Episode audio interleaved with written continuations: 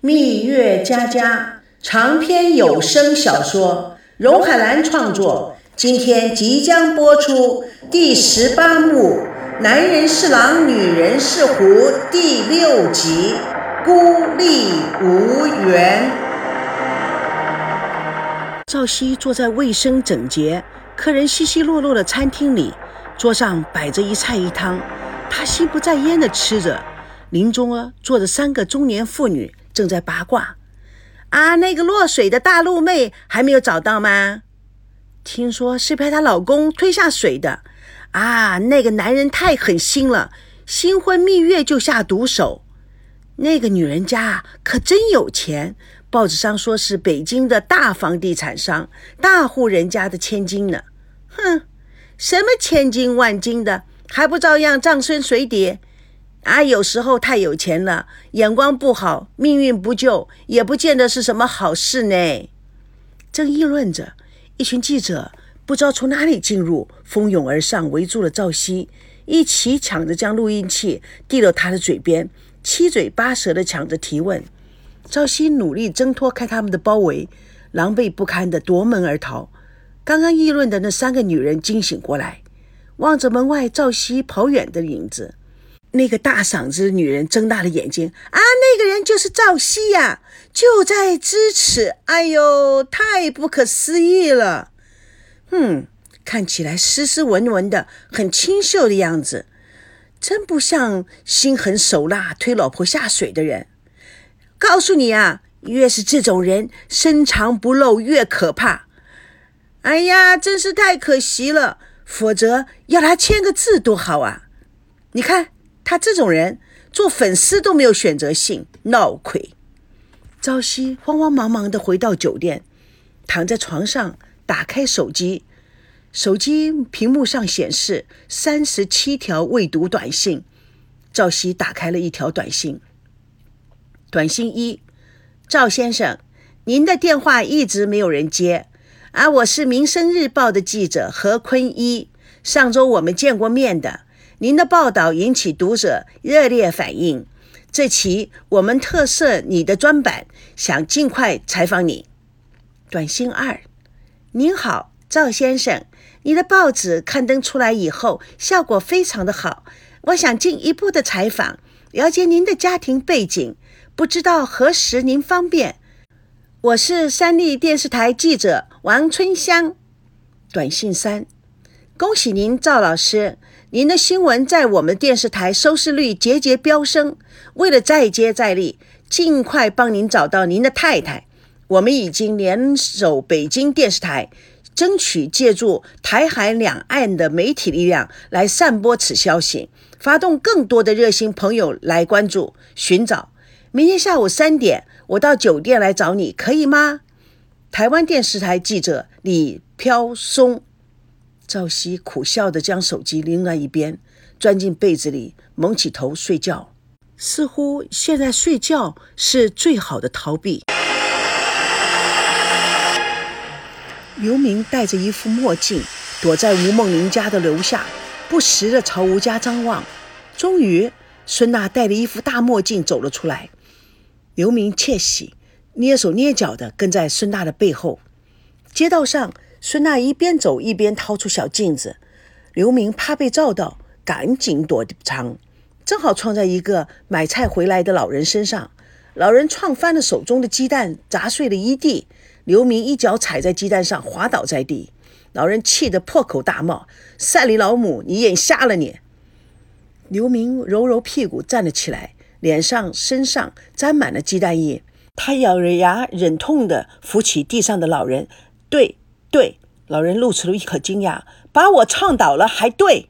哦，对对，对不起。”刘明尴尬的道歉，扶稳了老人，眼睛还盯着前方的孙娜。孙娜对着化妆镜涂了些唇彩，微笑的收起了镜子，优雅的转过了屋角，轻快的离去。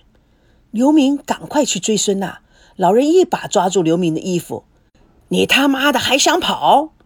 刘明无奈地望着孙娜离去，回头冲着老头大骂：“老不死的，都怪你！”两个人当街大骂起来。警察远远地走过来，刘明掏出了几张台币塞给老人，皮夹子不小心掉在地上，他也不曾察觉，一面道歉，一面飞跑着紧追着孙娜。老人看着慌慌忙忙跑走的刘明，脸露奸笑地捡起了皮夹子。这小子不是东西，拿他的皮夹子捡了个便宜，心安理得。哼 哼，不错。刘明慌慌张张地跟踪孙娜到了大型超市内，孙娜推着购物车穿梭于琳琅满目的商品中。刘明眉毛上沾了蛋黄，他边用纸巾擦脸上的蛋黄，边在后面与他保持距离跟踪。纸屑粘在脸上，狼狈而滑稽。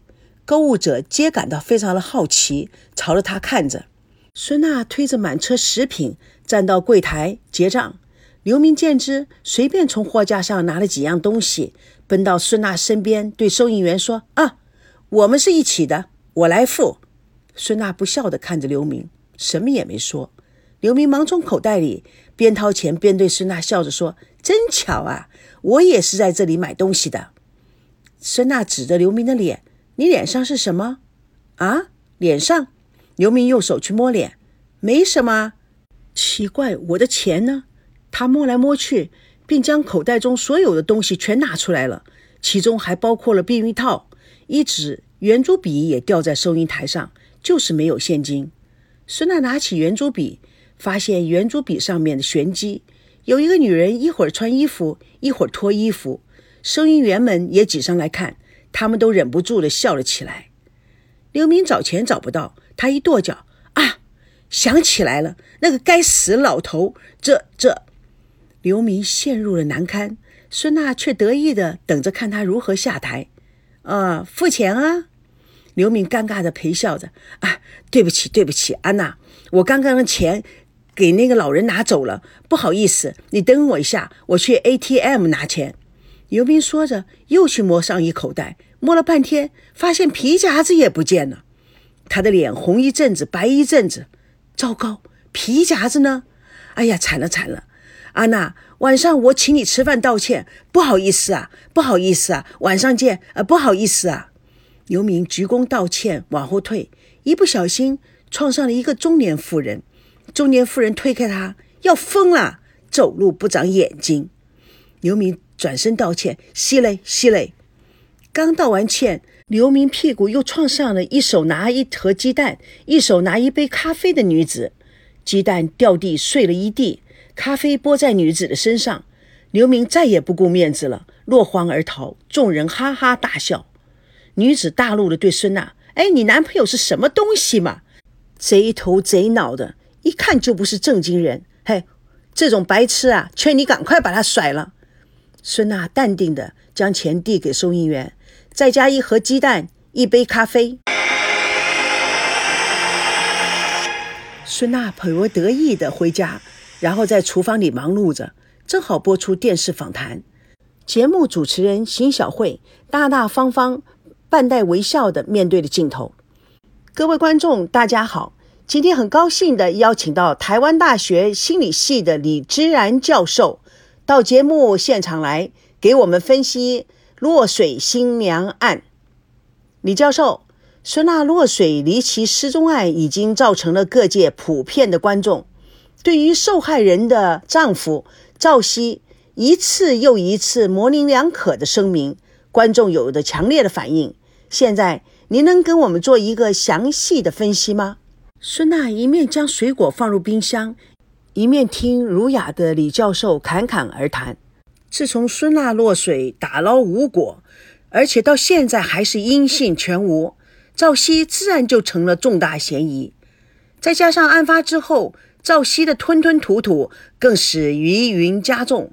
邢小慧说：“是的，现在回播当时打捞不着后，赵熙的反应。电视回播赵熙之前受访片段。不，他不会死的。老天爷，你要惩罚我们吗？那你就先惩罚我，该死的是我。”李教授说：“这应该是算是第一反应。”第一反应一般都是最真实、最自然的，有关蓄意谋杀的可能性，从目前看并不大。但是媒体、警方一而再、再而三地问他：“确实没有任何确切的回答，大部分都是顾左右而言他。是的，所以才越逃避是疑云四起。对呀，再加上夫妻间同房不同床、吃饭 A A 制等消息泄出，媒体真的爆翻嘞，这使这个案子更显得扑朔迷离。据我分析，这案件应该只是一起意外。李教授是说，并不是什么蓄意谋杀，可能性很少。犯罪都有动机，朝夕谋杀孙娜的动机并不俱全。一些媒体分析的为钱财和为保险而杀人的判断，我觉得这个纯属无稽之谈。媒体记者的想象力也太丰富了。根据大陆婚姻法的规定。少熙根本不需要用杀人的极端方式来获取本该属于自己的那份财产，况且这种杀人方式几乎没有洗清罪犯嫌疑的机会。赵熙面对的只可能是过失杀人，而不是从保险中获益的蓄意谋杀。即使真的有杀人动机，也只可能是其他的原因，比如感情之类。孙娜心潮起伏，一面看着电视，一面开始认真的思考。是啊，谋财害命太可笑了。为了别的女人杀我，呃，更不荒唐吗？赵熙对我的爱从来没有停止过。我真傻，还听了吴姐的话，认定她要杀我。哎呀，我怎么这么傻呀？我认为。赵熙昨天在电视台的表述是真实自然的流露。电视回播赵熙之前受美女主持人林班宇的访问片段。照理说，我和孙娜只是个普通人，大学毕业后找个工作，双方交往久了，谈及婚姻，似乎一切都很正常。但是。之后，所有发生的事情越来越不正常，一波未平，一波又起，最终导致我们……我真不知道怎么会变成这个样子的。林班宇追问着：“导致你们怎么样了？那你们现在又变成什么样子呢？你们中间有很多隐蔽，为什么你总是顾左右而言他，秘而不宣呢？”我不知道大家为什么都这么说。其实我根本没有什么需要保密的，只是有些事情是私人的事情，跟别人没有什么关系，并不是代表发生这件事情以后，我的整个人就变成透明的。我还是可以保留我自己私人的想法，以及保密自己的事情。林曼雨温柔地说。你说的一点不错，但你现在已经不是你到台湾来以前的赵熙了，因为这件落水新娘的事件已经把你变成公众人物，所以，他看到赵熙眼中对他的信任，他虔诚地说：“虽然没有跟你深谈，但是看得出你是一个奉公守法、知书达理的人。现在你应该做的就是不要别人瞎猜。”诚诚实实的把你心里的话说出来，这样子，我觉得整个事件可能就变成更明朗，同时也变得更简单点。我相信你听过一只鹅毛被人家说成鹅的故事。赵熙看着林白羽，脑子在转着，随后他低头沉思。蜜月佳佳。与你为伴，主播荣海兰与各位空中相约，下期共同见证第十八幕第七集金镯子。